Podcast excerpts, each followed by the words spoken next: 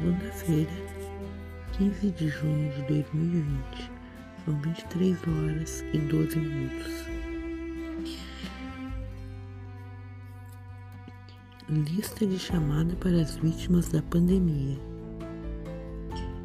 Hoje eu tive que sair à rua com essa máscara que parece me sufocar.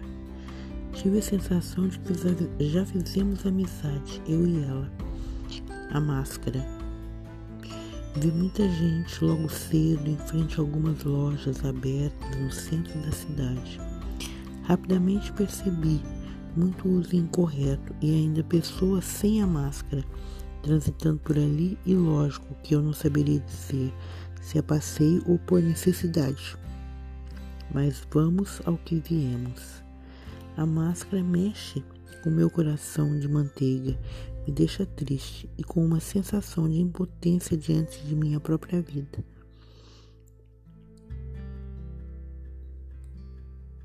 Somos um rosto limitado por uma faixa de pano que felizmente não nos diferencia pelo preço que pagamos por ela. Literalmente nos iguala na aparência. Somos mascarados, comprando, pagando, encomendando. Somos pretos, brancos, reféns de uma faixa que cobre nariz, boca, voz. Nenhum dos lados que deveria estar unicamente preocupado conosco, vítimas e potenciais vítimas da pandemia, cumpre seu papel. Estamos absurda e cruelmente relegados a aguardar nossa vez. Os protagonistas deste momento crucial da disseminação do vírus passaram a ser imprensa versus poder, não necessariamente nesta ordem. Trava-se um embate macabro, onde hoje resolveu-se que o país e o mundo pouco ou nada precisam saber de nossos doentes, de nossos mortos. Vamos jogar o jogo do contente. Qualquer de nós entende a importância da informação em tempo real sobre dados estatísticos que mudam assustadoramente em minutos. Todo sistema deve acompanhar a evolução ou involução do vírus para que ações sejam tomadas de imediato. Isto envolve governos, prefeituras, hospitais. Hoje mesmo vi o mesmo grupo de pessoas que minimiza tanta pandemia que até acredito que eles sejam ETs, mas essa será outra história.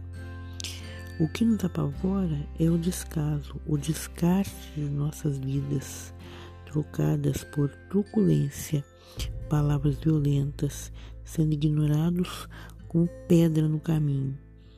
Ainda somos atacados por uma gripezinha e todos morrem hoje ou amanhã, e ainda vai morrer muita gente. Foi até cogitado recontar os mortos pelo vírus. Meu Deus, é maldade ou insanidade? Somos um rosto limitado por uma faixa de pano. Eu sempre me entristeço ao utilizá-la, mas é necessário, é o mínimo que podemos fazer para combater este vírus ou para contê-lo. Por enquanto, ele se alimenta de tanta maldade, tanta incompetência, tanto desgoverno. Fala-se em recontar os mortos. Deus tenha misericórdia de nós. Eu não quero dizer e ser presente.